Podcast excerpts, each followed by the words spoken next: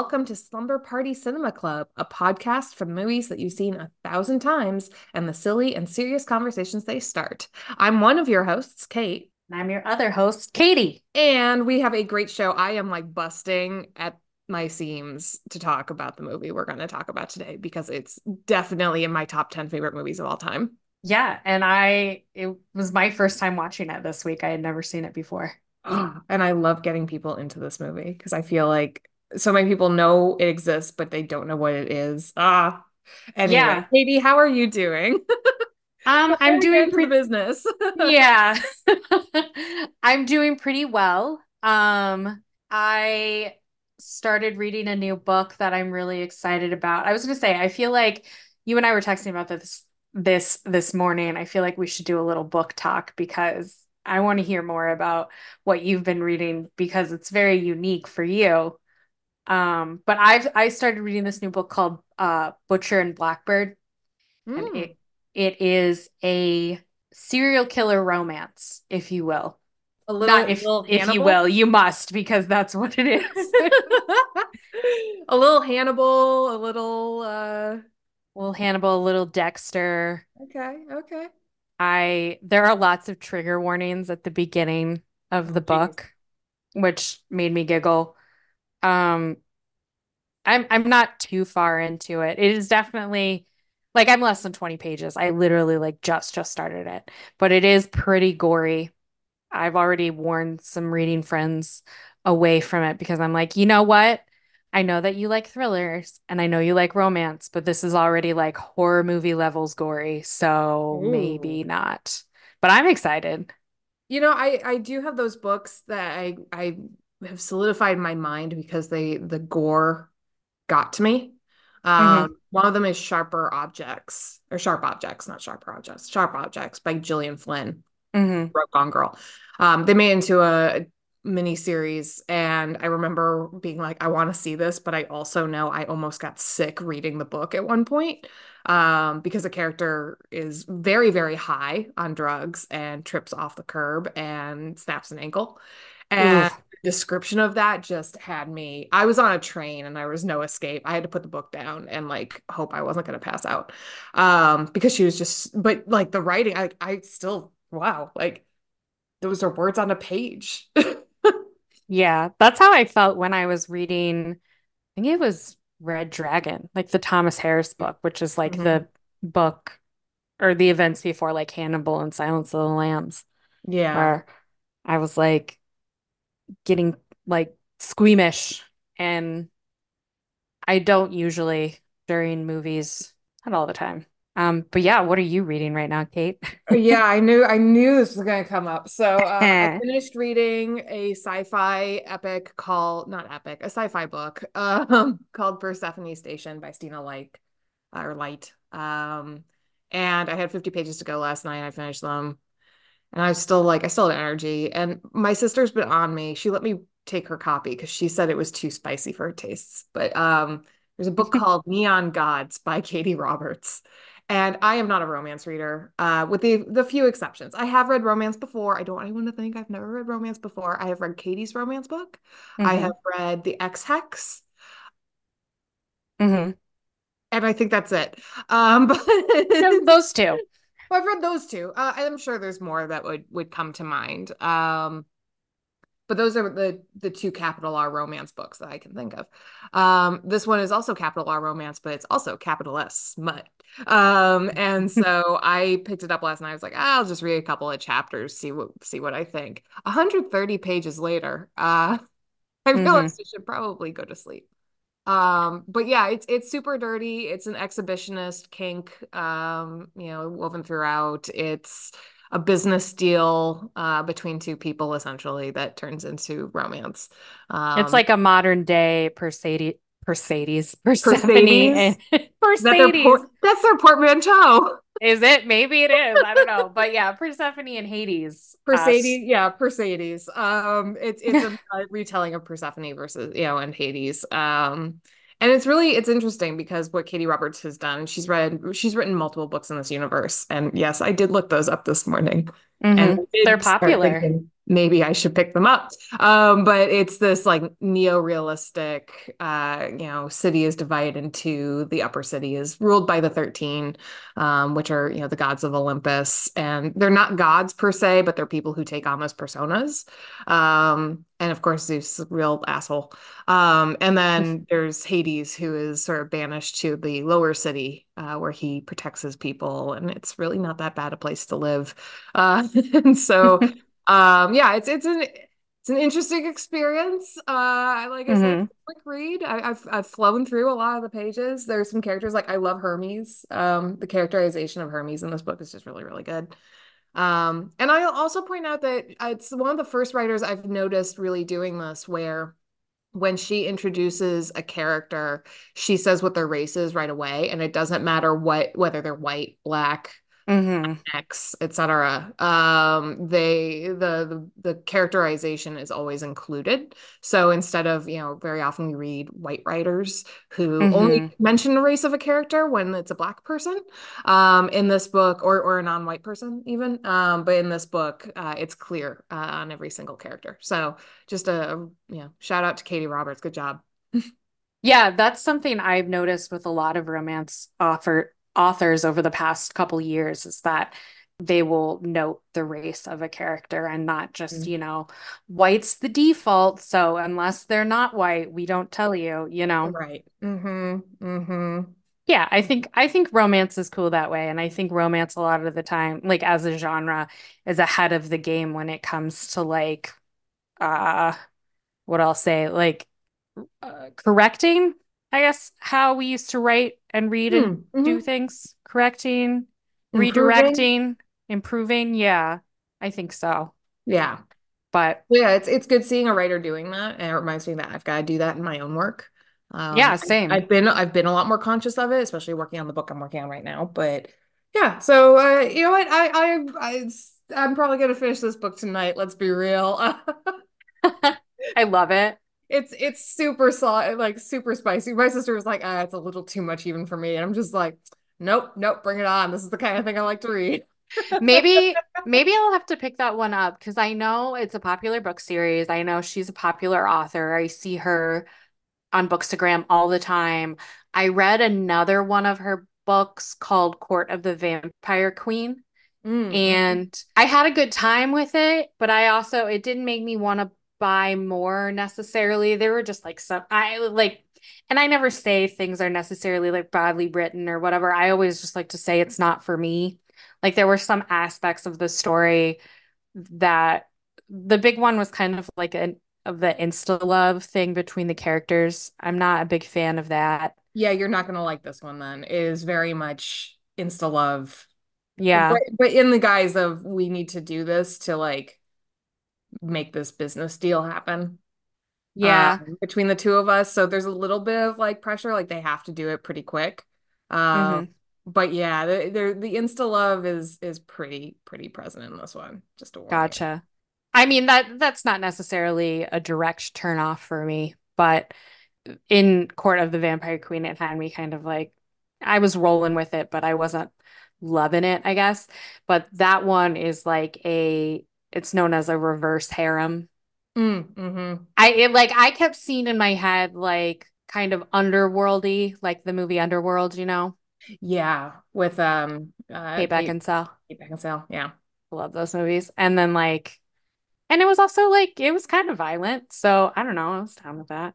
It was, it was yeah, this one there, there's definitely violence probably on the horizon in the story. Um I will say I, she's she's a great world builder. Mm-hmm. She knows her mythology. Yeah, I agree. Um, so so she's good, but there was like one part I laughed out loud because it was it was perfect timing. And at the end of the page, just before I'm about to turn the page, is when Hades is telling Persephone she needs to figure out a safe word. And I'm reading this line, I'm like, safe word's gonna be pomegranate. Just know it. Safe word's gonna be pomegranate. Is turn the page. Um, I don't know. I guess pomegranate. Oh my god. well, isn't the universal safe word banana? Uh, pineapple, I thought. Or pineapple. Yeah, it's yeah. it's a fruit. something something you would never say in bed. Banana, yeah. there's still a phallic connotation to banana. So I guess. Yeah, I suppose. But yeah, my I get I get into like Hades Persephone stories and like retellings. I used to read a lot of like fan fiction. Oh, yeah. Um, but my current favorite is the comic uh Lore Olympus. Mm, okay, yeah, I've heard of that.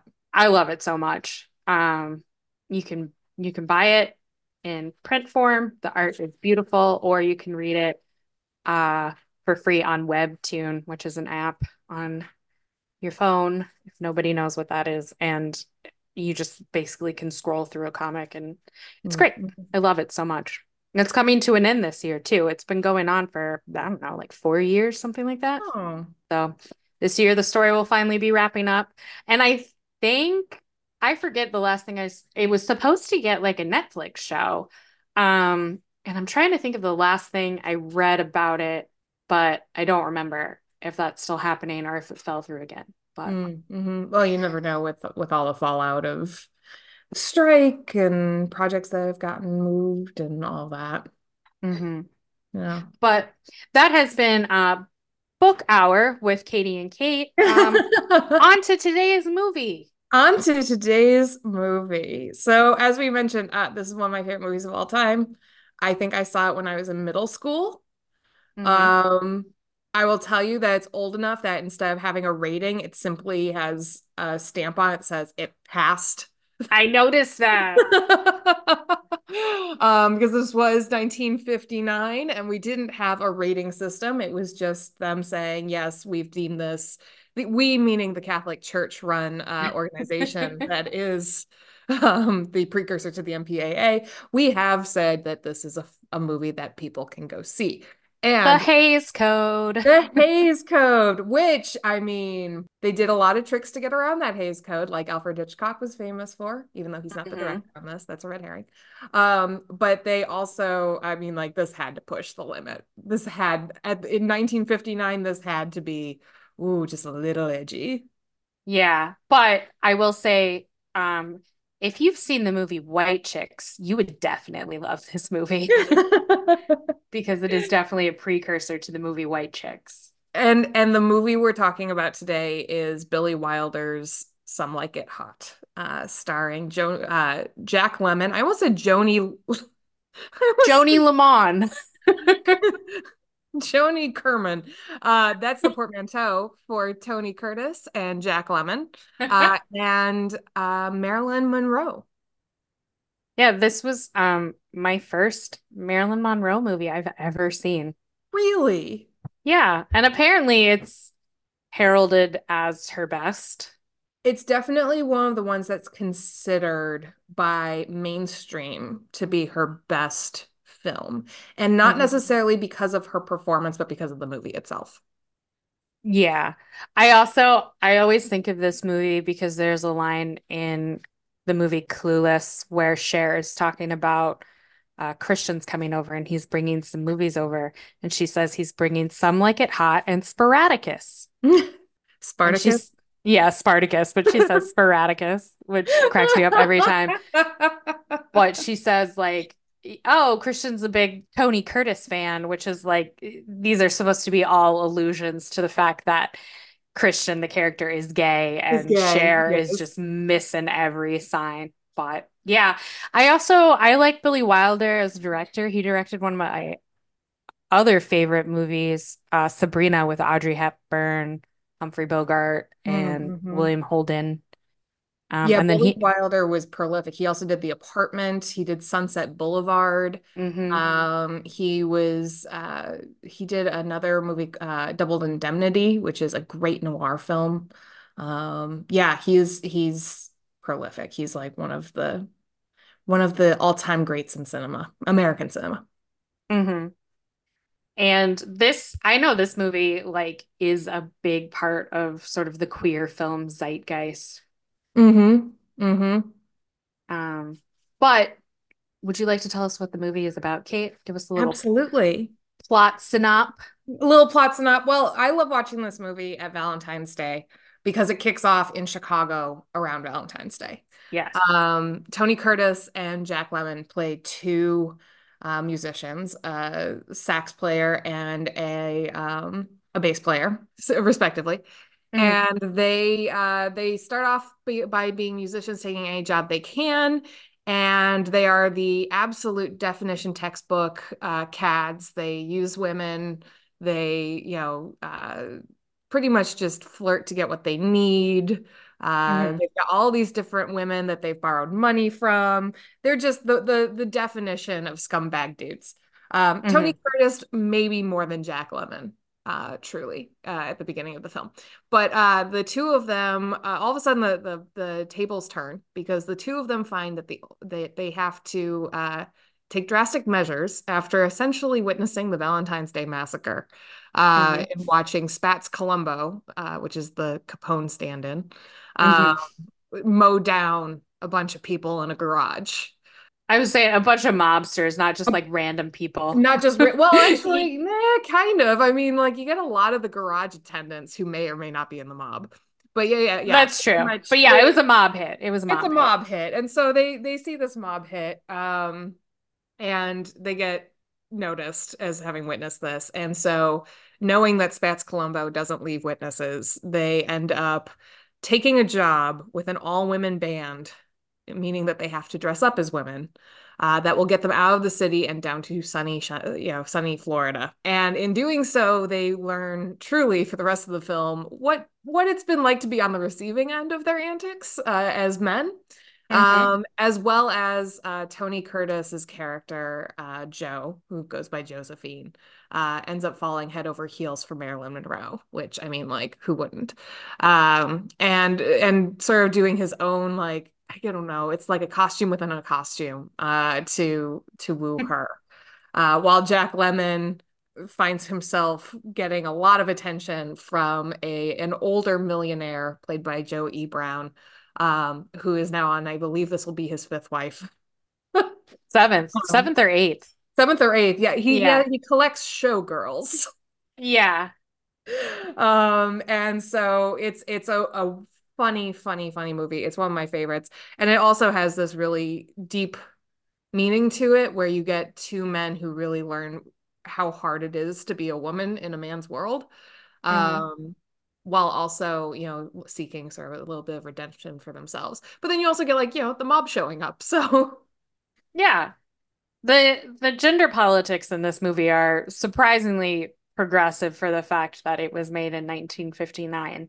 Yes um yeah. because i think like the first you know leg of the movie when the two of them are traveling as women and they get to the resort or the hotel in Florida and they can't even walk five steps without getting ogled or hit on or you know bothered or whatever and they're just trying to like go about their day and get in this hotel so they really are they get a crash course of what it's like to as you said be a woman in a man's world Mm-hmm. Everything from the line of old millionaires sitting in rocking chairs on the porch watching these women walk in to the bellboy. Mm-hmm. Mm-hmm. And then they also, you know, sort of get a glimpse into the lives of how women are when men aren't around. Like yeah. when they don't have to sort of hold themselves back or, you know, pretend to be proper, you know, virtuous, and this, oh, and this movie also, so this is sort of like a period piece. It takes place in the in 1929 mm-hmm. um, during Prohibition. So alcohol is illegal. Mm-hmm. But everyone but has it. but everyone has it. Um, and it takes place too. There was like a funny joke in it.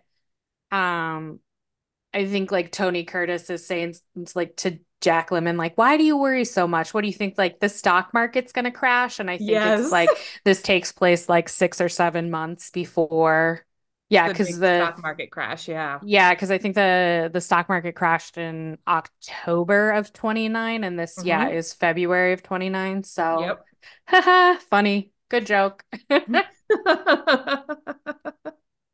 but there's a lot of good jokes in this movie. the The comedy is really great and really smart. It's not. It's like sarcastic, quippy humor, which I really appreciate. Yeah, there's not so much. I mean, there are there is some physical comedy. Um, mm-hmm. There's going to be when you have two very straight men cross dressing, mm-hmm. um, which is why it's so interesting because you've got um, they both sort of take take it in their own strides. So Tony Curtis plays Joe, who goes by Josephine, and Jack Lemmon plays Jerry, who originally is going to go by Geraldine, but decides at the last minute he never liked that name, so he's going to go by Daphne. Daphne. He's like, Daphne is my name. Love it. and so, like, I do love that they sort it's this beautiful trade off of like, I think I think it's Jerry's idea originally when they first hear that this band is looking for someone like, oh, that would be easy. We've worn grass skirts for things. We could definitely do this. And Joe is like, absolutely not. And then once the mm-hmm. the, the massacre happens, Joe is like, we're gonna do this. And and Jerry's like, I, I don't know about this. Jack Lemmon is so funny, like in this movie. He's doing a lot of physical comedy. A lot. A lot. Which Every time a, a huge part of that, the reason that that Tony Curtis looks they actually most people think that Tony Curtis comes off more feminine than Jack Lemmon does in this movie. And it's mm-hmm. because he was so nervous. Tony Curtis was so nervous about playing a woman or a man pretending to be one that he w- couldn't relax in the part. He could not like let himself unwind. And so it comes off as this very proper, demure, shy woman but mm-hmm. really, it's just Tony Curtis was scared shitless by playing this part. And Jack Lemmon was just like, yeah, let's do it. Two things about Tony Curtis. Um, I guess in general, but also Tony Curtis and drag. He just has like the perfect pouty lip, like especially when he has lipstick on. Mm, mm-hmm. You can really notice it. And two, I don't know if this is just me, but I thought he looked a lot like how Patrick Swayze looked as Vida Boheme in yes. To Wong Foo. I was thinking that this t- last time I watched it too. Yeah. Yeah. Absolutely. I don't know if that's like purposeful or like coincidence, you know, if Patrick Swayze based his performance on Tony Curtis or, you know, if, you know, it just shook out that way. But yeah, I, mean, I was they, definitely they thinking look, that you know they they don't really look similar as men but yeah i mean it maybe it was a makeup choice because like if you watch drag race you know the same drag queen can do her makeup two different ways and look like a completely different woman so maybe oh, it was yeah. about the makeup that they did and i even i like to think that tony curtis is not just doing drag as a woman in this movie, but also there's a drag element to his other disguise because when he realizes that he likes sugar and he wants to seduce her, he mm-hmm. starts mm-hmm. pretending he steals clothes from the band manager and pretends to be a, a millionaire who goes by Junior. Uh, yeah, his, his, hobbies include collecting shells because his whole family's done it. That's why they named the oil company after it. Um, and so, like, that is such a performance too. And even Tony Tony Curtis was very clear afterward. He was like, "That was me just taking the piss of Cary Grant." I he, love that. He was like, "This is my my impression of Cary Grant because it's ridiculous." He mm-hmm. talks weird. No one talks like that except for Cary Grant, and so that's the that's the reason he sounds the way he does. So he's truly truly truly got two kind of drag performances going on here. Yeah, and he sort of assumes the millionaire um identity alias because uh, Sugar confides in him as Josephine that she's she's through kind of like following her heart. She always gets in situations with she says specifically saxophone players, which mm-hmm. oh, mm-hmm. Joe's a saxophone player. What do you know? Mm-hmm. But um she's like, I always fall for these saxophone players and I always get my heart broken and there's there's such bums and you know yada yada yada is basically describing how Joe and Jerry live mm-hmm. as men themselves. But she says, you know, you know what, from now on I'm going after a millionaire, like basically describes the type of man that she's looking for. He owns a yacht, he wears glasses. Um, because what did she say that I was laughing at? Like men who wear glasses seem kind of weak and gentle and helpless. Yeah. And helpless. It's yeah. Because they've strained their eyes reading all of those tiny words in the Wall Street Journal. Yeah, it's yeah, it's sweet and gentle and helpless, she says, yes. which made me which cracked me up. So he essentially like molds himself into that perfect man that she is looking for. And that's sort of what catches her interest. She's like here's my guy. Exactly. It's like it's kismet. And she she continues confiding in joe and and and Jerry, or as in, in uh, Josephine and Daphne, as this continues, and they they sort of hold her hand through the situation, um, even mm-hmm. though Jerry is aware of what's going on, and a couple of times tries to, you know, ruin it for everybody. Yeah, foil his plan. Yeah, yeah Joe's plan. Well, because he also is attracted to sugar. Exactly. Yeah. And that's one of my favorite scenes is when Sugar goes to thank uh, Daphne because this all starts like they join the band and Sugar's already in trouble for drinking. Mm-hmm. And one more time, and she's going to be kicked off the train and left to sit in the cold on top of her ukulele. And I'm sorry. I know the script of this movie so well. yeah. I'm ca- I'm catching it because I just watched the movie. If if we had waited like 2 weeks to record this, I'd be like, "Wow, she's very descriptive." Your poor ukulele. No, uh, so, so Sugar, uh, her flask falls out of her garter, and we'll have to get to the costuming in a bit. Mm-hmm. Um, but her flask falls out of her garter, and uh, everyone thinks it's hers because it is. And Jerry and Daphne comes to the rescue and says, "Oh no, sorry, that's mine. You know, slipped out." Um, and so later on, uh, Sugar shows up in Daphne's bunk on the train to come and say thank you, and of course gets mm-hmm. stuck there because their chaperones are are marching down the hall. And um, that is one of my favorite scenes is when Daphne gets stuck in the bunk while all of these other women in the band keep showing up and bringing more things to make cocktails and have a party.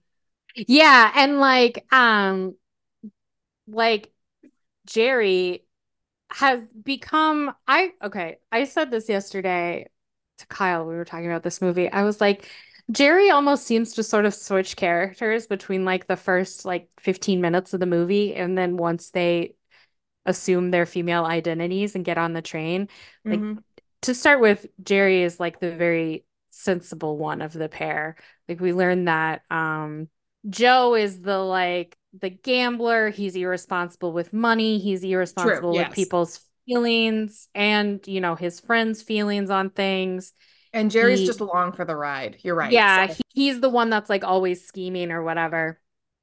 Then they get on the train as women, their lives depend on the fact that they're able to pass as women and stay on this train and play with this band. Jerry becomes almost like blindingly horny. like he definitely wants to figure out how he can get laid. Mm-hmm. And he like is not considering the fact that if his plan to get laid succeeds, the jig is up. Mm-hmm. And so like part of yeah, part of this whole scene of them sort of like having a slumber party in the train car is him sort of trying to like slapdash figure out a way that he can sort of sexually benefit from the scenario. But then like as you said, people keep coming in and interrupting and he keeps trying to say like no no this is a party of two and you know mm-hmm. well and and like a big part of that is that when they get on that train they're like you know what we just have to get to Florida. We don't even have to play with the band. We can just we can pitch and run when we get there. And then there's a whole but like all of that changes really when Joe meets Sugar because all this it's his whole thing is like, well, we just have to be on there until you know until we're done. And so I wonder mm-hmm. if part of it is that Jerry's like, well, when we get down to Florida. True yeah. costume comes off and like I know all these women. Um, but in in this case, of course, they get down there and Joe has caught feelings for sugar. And then of course the mob shows up. So they're back in the soup again. Yeah, I was like, of all the places for them to go, which thinking about it and thinking about, you know, the story of the real St. Valentine's Day massacre, part of the um alibi for Capone was that he was in his home or he was at his home in Florida during the time of the mm-hmm. hit. Um, well, and in this case, it's a gathering of what the like fans of opera, fans of Italian yeah. opera. Yeah. I was like, is this like fans of opera, like the way it is in um oh god, what was it? The Neil Gaiman shit. What was it called? Oh, well, mm. there was the serial convention, remember? Yeah, exactly. That's what I was in in Sandman, yeah, in Sandman, that's exactly what I was thinking of. Um, where they have this the cereal convention, but it's like a serial killers It's convention. serial killers. Yeah. But that's their cover story is that it's just a cereal convention. And then you get some of Um, the true fan, like the true crime fans that like show up. yeah, Yeah, in this case, the the fans of Italian opera is actually a front for Little Bonaparte, um, who is the head of the whole operation to knock off Spats because Spats let some some witnesses run. But yeah, it's it's it's all it's it's in its perfect cinematic bubble that anything that can go wrong will. yes, but the part of it I really love too is just like so. I think we said this. Uh, Jerry Jack Lemmon kind of gives up on his pursuit of sugar pretty quickly and trying to like foil Joe's plans because he sort of falls into a racket of his own where catches the eye of Osgood, not Mhm. through any effort. Osgood just sees him and decides, I want to pursue this lady, Daphne. And they have like such a funny scene where they're tango dancing. I was dying. And Jack Lemmon is just so into it. And I Mhm. was like, I was like, oh, so this guy is basically like the Terry Crews of the movie, referring back to White Chicks, because there's a lot of similar beats in White Chicks. I was like, Mhm. this is definitely the precursor to White Chicks. Um, Yeah, Daphne gets really into it, um, to Daphne's surprise. And I think it's because Osgood truly, like, apart from just you like you said, Osgood for no reason other than I think she's pretty, which again, that's what is so funny. It's anything in a skirt, right? Like these mhm, are not these are not conventionally pretty women. mhm. They're not what you would like, uh, think of a drag. They're not drag queens. They are just men doing their best. Yeah. They And put so makeup and a dress on, like, you know, fluffed out some boobs and Yep. yeah. Yeah. So it's not like it's not like what you would think like a drag, you know, because like what we see in in To Wong Foo, right? hmm They're all gorgeous. They get attention. Same thing with Priscilla, Queen of the Desert, right? Um, Yeah. this this is very much they're just doing the bare minimum to get by, and still men won't leave them alone. And so yeah, so Osgood, apart from that, like for no pair, as you said, like just, uh, just sees Daphne is like, that's the one. That's the one I want. And this Uh, is my next wife. after that, like he takes her to dinner. He's a little fresh sometimes in the elevator. He gets a little fresh, but he's Yeah. not like he's not using Daphne for anything apart from just being very attracted to her and wanting to date her. So, Yeah. unlike Joe and Jerry, who have gone through all of the girls in the dance line, hmm wooing them because they need to borrow money, this is like a completely different kind of of pursuit than And what they pull. and they want a little bit of sex, which I thought was like pretty interesting. hmm I mean, I guess, you know, you can tell me like what your thoughts are on it. But I was like, for, you know, a time period that was like, and by the, the time period, I mean, you know, the late 50s when this was made, that was kind of like puritanical when it came to sex.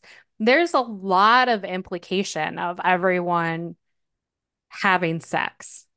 Well, a big part is that it's taking place in the 20s, right? And they were called the Roaring 20s not just because of the booze. Like Right. in the 20s, it was pr a well-known time like women were wearing their shirts, you know, their skirts shorter, they were wearing their nylons down. Like you see um the way that uh her garter, um Marilyn's hmm garter is just above her knee, and that would be like unheard of even in the 50s. That's not how women were wearing their garters. Hmm Um, and so I think it is it's partially capitalizing on how sexually free the 20s were. hmm Um, but you're right, in the 50s, everything got very puritanical again. And so having a movie like this come out, granted it was late 50s, but having a movie like this come out, yeah, it's it's it's a little shocking when you think of the other films that were out at the time.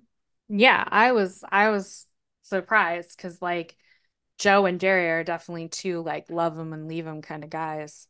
Well, and Um, and also um the costuming.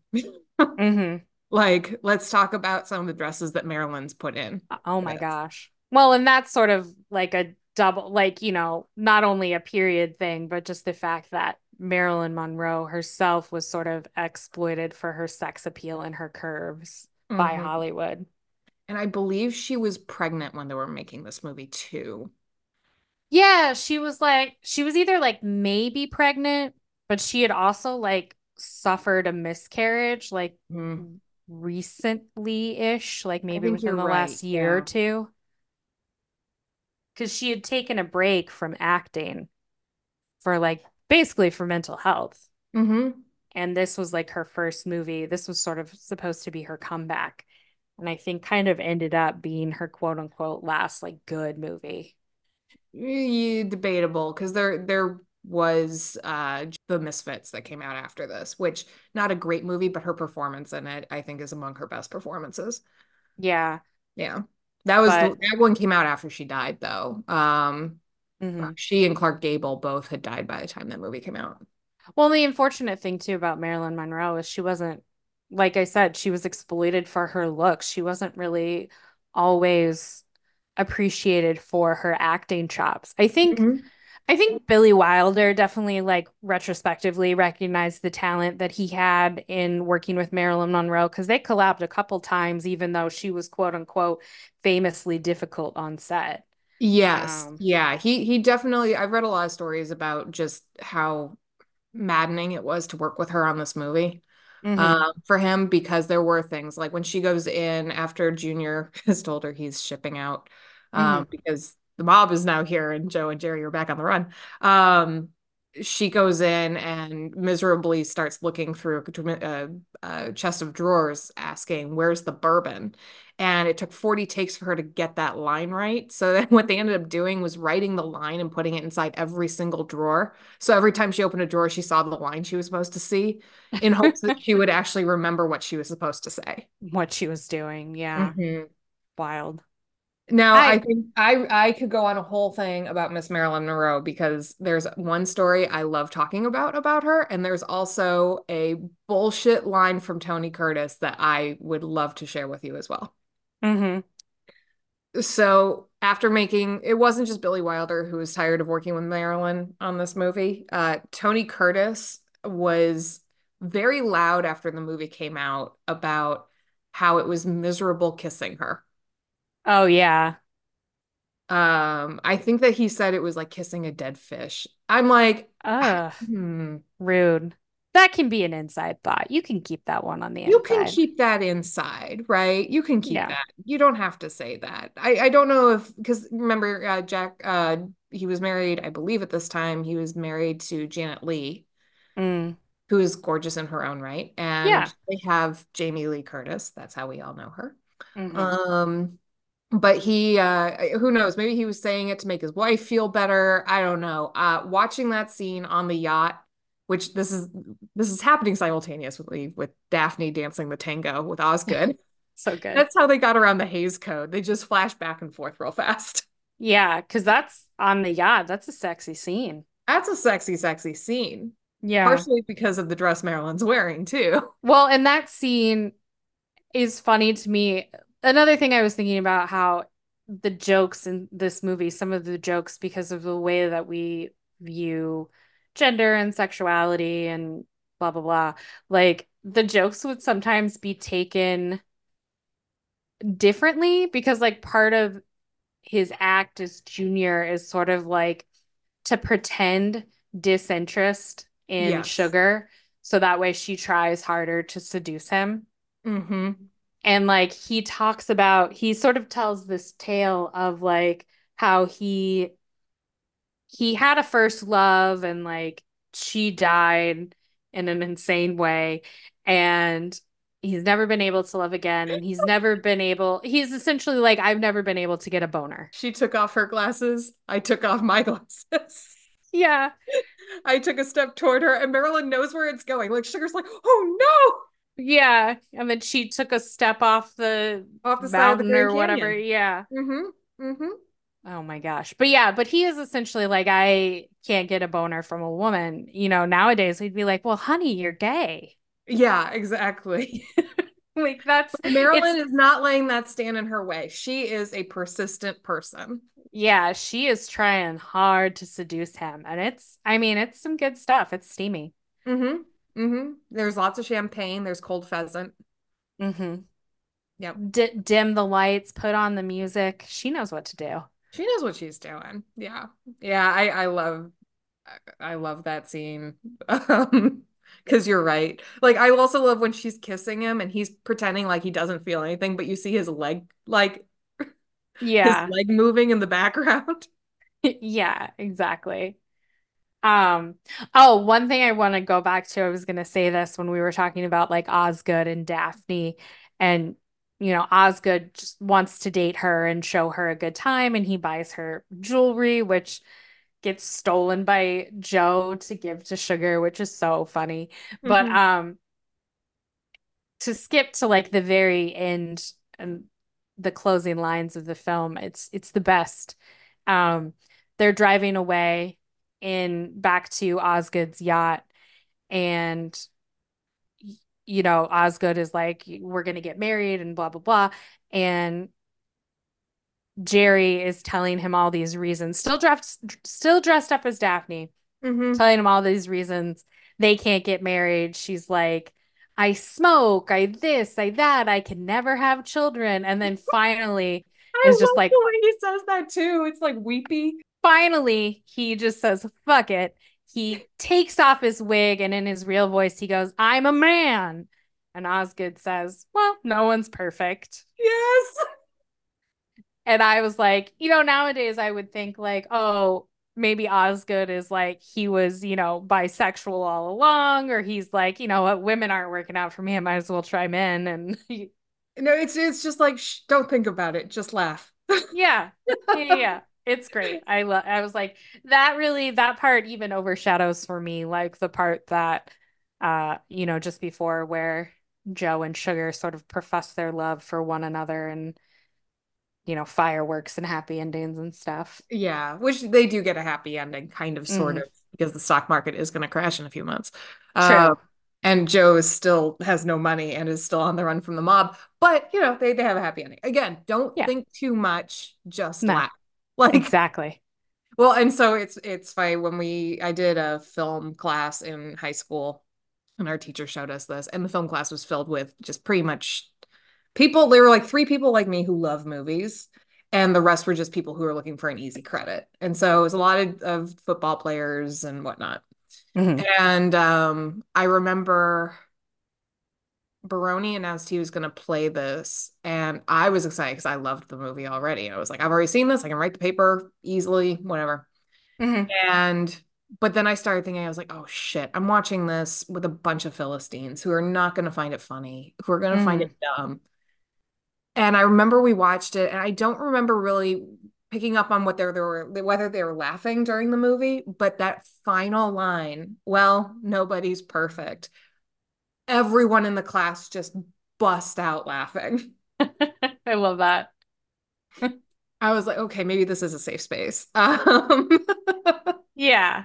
Maybe, but yeah, maybe. that when that final line is considered, I think it's on the list. It's like number 47 on the greatest lines, you know, greatest movie lines of all time list from AFI.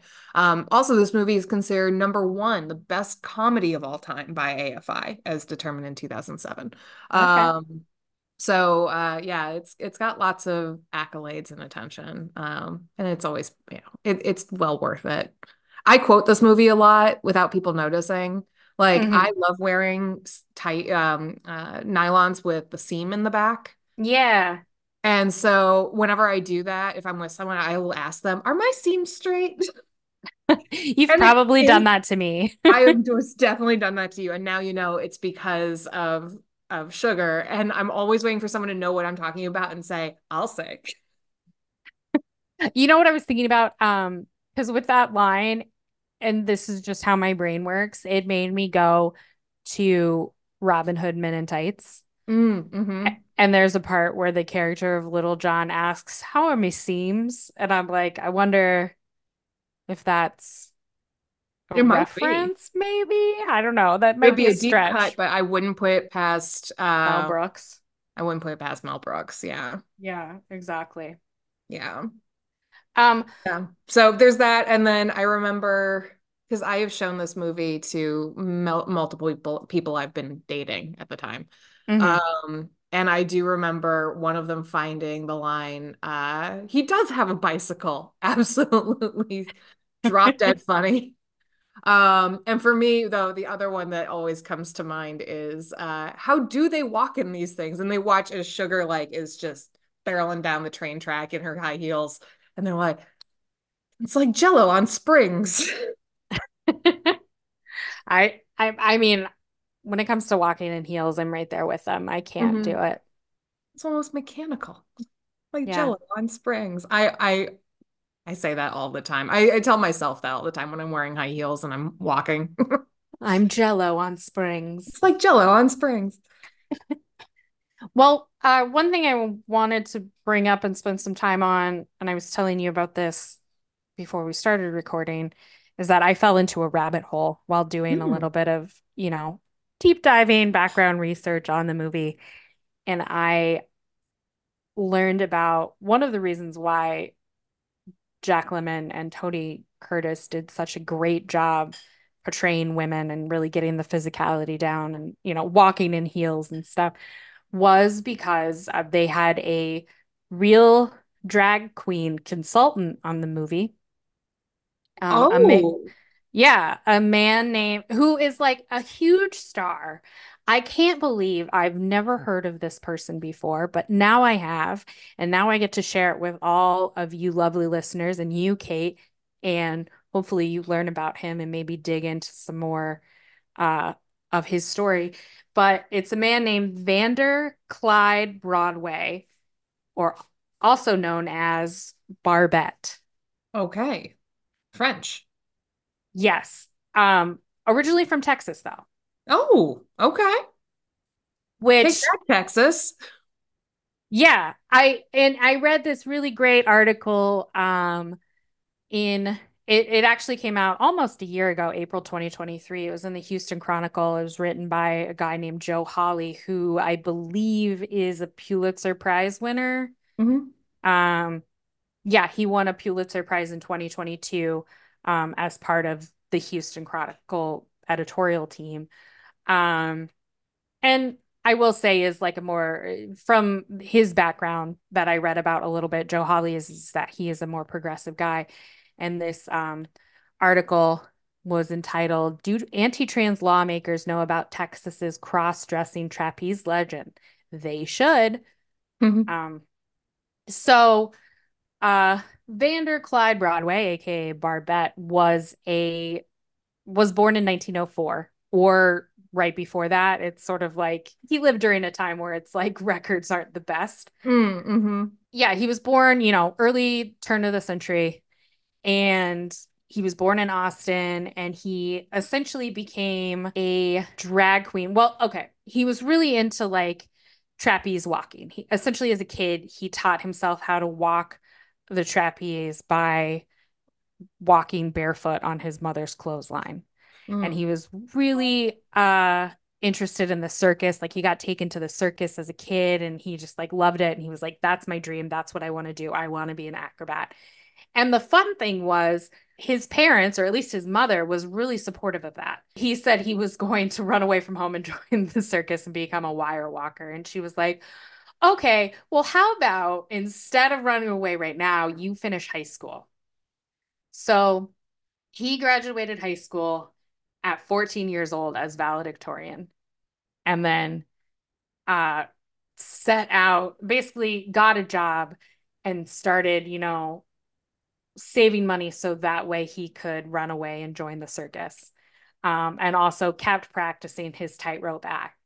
So his sort of big break came not long after he finished high school. He saw a help wanted ad for an aerialist. And there was this circus act called the Alla Alfaretta sisters. I don't know if I'm saying that correctly, but yeah, Alfaretta sisters. One of the sisters had passed away. So the remaining sister was like, I need a new fake sister to keep my act going, to keep my livelihood going. Mm-hmm. So he mm-hmm. went, he auditioned, he got the job, and uh his new partner, the the the sister, the other Alfaretta sister, said, asked, Would you mind dressing as a girl? Like she had all these reasons. Like, one, it was already part of the act, and they were going to stay the Alfaretta sisters, even though he wasn't her sister, obviously.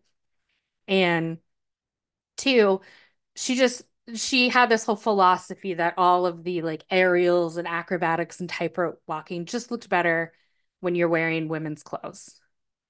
And so she said, Would you mind dressing as a girl? And he said, I didn't. And that's how his drag career sort of started. Um, and he sort of took the name Barbette because he liked that it sounded French.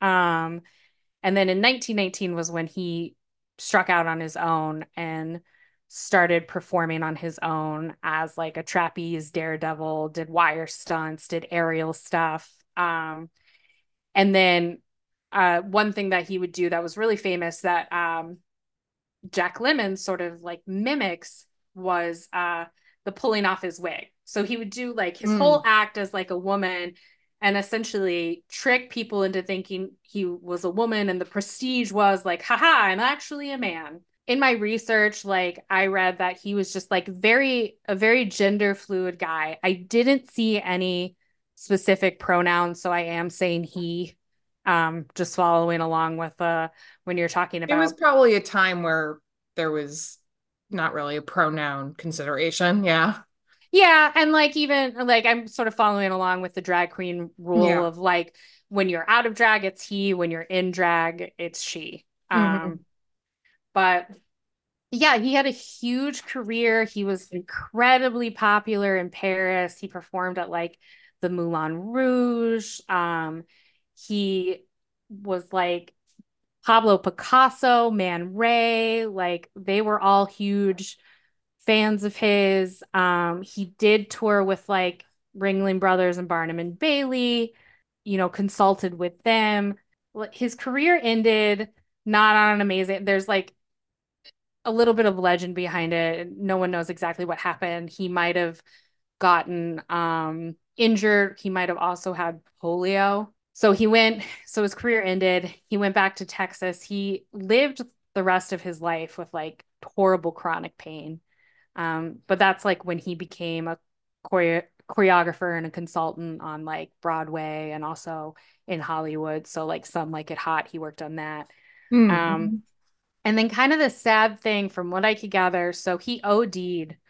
Um, he had a drug overdose. He OD'd, and I don't see for sure if it was sort of like I- I've seen. Uh, there's a quote from his nephew in this Houston Chronicle article where his nephew said that he was asking to be overdosed because mm. he hmm. didn't want to live anymore because his pain was so pain bad. bad. Yeah. Yeah. So um that's kind of how his life ended, but yeah, like huge star, like amazing mm-hmm. artist. Um and yeah, so uh Vander Clyde Broadway, definitely Google his name look him up, read more about him because uh, like it's just really really cool and he's like absolutely gorgeous.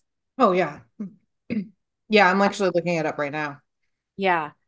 Um but yeah, he was he was the reason that, you know, Jack Lemmon and Tony Curtis were so good at playing women was because they had this professional uh well and I even like the fact that like the story of I really want to do trapeze and the only way I can do it is by dressing up as a woman, like kind of mirrors a little bit. Mm-hmm. You know, sound like it hot, where it's like we need to get out of this town and we're musicians, so we have to dress up as women. yeah. um but yeah, I'll probably I'll probably text you and maybe try to include this online, the mm-hmm. link to the Houston Chronicle article because it's pretty short and yeah, yeah, yeah. Please do good information, a good overview of his life. But I was like, man, I got to see if like anybody wrote any books about him or anything like that. Mm-hmm. Um, because yeah, it was really very very cool to learn about him. Yeah, I love those like stories you didn't know. yeah, things you know that that come up. Um, so this is a good place for me to bring in my Marilyn Monroe story. Um, yeah, because you're right, she was discounted uh, throughout her entire life as someone who was pretty mm-hmm. and dumb. It was mm-hmm. like couldn't be both. You could only be one. And so she was going to be pretty and clearly not much going up. And then even in Some Like It Hot, she even says it has lines. They're like, see, not very bright. Yeah, I don't have any brain. Yeah. Um, but it comes off as as charming, and you're kind of like, uh, yeah, she's kind of a dumb character in this. Marilyn yeah, it's just a little self-deprecating, a little self-deprecating, you know, and and truly, yeah, like she's a, a woman who keeps doing the same thing over and over again and hoping it will fix. We're mm-hmm. all dumb when it comes to dating sometimes. Oh um, yes, yes, yes, know? we are. you know, so it's it's not even like oh gosh, she's an idiot. It's like no, she just she has the same obliviousness sometimes that a lot of people do. Mm-hmm. So actually Marilyn um sings in this movie as well. She sings two amazing songs. Um I'm Through with Love is the one she sings in the end and then she also does I Want to Be Loved by You. And I think she she does the one on the train too and I don't oh um Feeling Wild I think it's called. Yeah, something she like that. in this movie. And like you mentioned like she went away for a while and she came back. She did that a couple of times in her career because at the beginning of her career she was always being put into these roles of playing the dumb blonde and that was what she was finding herself being pigeonholed into mm-hmm. um so so she she actually came back a couple of times in her career so at one point she figured out that her best shot at having the career she wanted was to become a triple threat and she could already you know she was already pretty um mm-hmm. she was taking acting classes so when i talk about like, the misfits that was a really un characteristic movie for her that she was really showing off how much she had learned going to acting lessons. Mm-hmm. Um, she wasn't she like a Lee Strasberg? Yeah, exactly. Yeah, yeah. So she she t- took acting lessons, but she also knew that she really wanted to be that triple threat in Hollywood. She would have to learn how to sing, and she had a vocal co- coach, and the vocal coach, you know, sat with her and said, "Okay, I need you to go to a record store and I want you to buy albums by this singer. And he wrote down the name, and the name was Ella Fitzgerald. So he she goes to the record store, she buys Ella Fitzgerald's records, she takes them home, she listens, she's like, oh my God, who is this woman? I need to see her perform live like ASAP. Here's the thing Ella Fitzgerald is the 50s, right? Early 50s, I think, at this point. Ella Fitzgerald is a large black woman Right. The Mocambo, which is like the hottest club in in LA, uh, does not want her performing there because they, it wasn't that she was black because they had had people i believe earth uh, lena horne had performed there who was black but lighter skin black and thin and eurocentrically pretty mm-hmm. um, they didn't want ella to perform so we, marilyn goes in and says i want to see ella can you get ella and they said no. And she said, if you get Ella Fitzgerald, I will sit in the front row every night she sings. And you can have the photographers take as many photos of me as you want. Mm-hmm. And that was too good to be true. um, because she was like the sex icon, and people like the photographers, it was the paparazzi, right? They were they were just itching to get photos of Marilyn. So yeah, she ends up showing up. I believe the first night she brings with her Cary Grant. Another night she brings, I think Frank Sinatra came with her on one of them. She brings like Hollywood and and fame royalty with her every mm-hmm. single night, and she is singing at that front table every single night. So because Ella is now singing, she go you know gets to meet her, and I guess the two of them became really tight friends because they both came from situations where they had been either in abusive relationships or abusive families. Um, mm-hmm. They had seen, you know, what fame was doing to them. Um, Marilyn at that point a little more than Ella. Ella was very famous in the black clubs, but hadn't yeah. really broken through to white mainstream yet. And so they, they stayed really good friends until, of course, Marilyn's drug issues sort of started catching up, and Ella didn't want any part of that. Ella didn't drink, she didn't do drugs. And so um, they had this this really nice friendship, and a lot of it's and a lot of the reasons that we we get Ella Fitzgerald uh, in our our rotation on Spotify and and at the holidays and all of that is because Marilyn was like, hey, you know what? I really wanted to sing, and so this is what I'm gonna do. You you know, I'm gonna put myself on the line. Um, and you're going to have her perform. And so from there on, Ella's career just skyrocketed because everyone at the club was like, oh shit, who's this person? Mm-hmm. And Marilyn, you know, had her photo taken a whole bunch. Uh, poor woman. But like it's just like that, like, oh, like what a lovely story of allyship and using your privilege where you can. Yeah, I was gonna say talk about using your privilege. Mm-hmm. That's yeah, that's awesome. Well, any Other final thoughts on Some Like It Hot before we close out? Oh God, so many. Um, Always. I but I do love it's it's just such a fun movie. I'm really excited. I'm gonna be showing it to someone for the first time, I think, in the next couple of weeks. We're gonna watch it. Um, he's always Oh, wanted nice. to see it, and I've never gotten to show it to him yet. So um he's like, Oh, I've always wanted to see this and I've never seen it, so let's definitely watch it. So I'm very excited to to introduce it to someone new. This is this is the month of introducing this movie to people. Yeah, and now I've seen it and, And now you've seen it, and it's I'm great. just I love that you texted me. You're like, wow, Jory, Jer like I didn't figure Jack Lemmon was gonna be the horn dog in this movie. Like, yeah, oh, just keep waiting, just keep waiting. truly. Well, um, if you have anything you would like to say about Some Like It Hot, you can come over and say it to us on Instagram or Threads. We are at SP Cinema Club. Um, and Woohoo. please don't forget to rate and review the podcast. It helps other people know we're cool and helps them find us. Um, also, if you haven't subscribed or followed yet, please do that. And I think that's it. Yeah, thanks for uh, hanging out with us. We hope you have a lovely Valentine's Day, lovely Valentine's Day, whichever or neither or both that you're celebrating. Um, and we will be back uh, next week with another episode. And I hope your Super Bowl team won. Whoever that was. And if it didn't, if they didn't, I'm sorry. And if you felt like there was too much Taylor Swift on the Super Bowl, um, go fuck yourself. Ouch. I mean it. but I don't think anyone who listens to this would feel that way. But anyways, all right, we will see you next time, guys. Bye. Bye.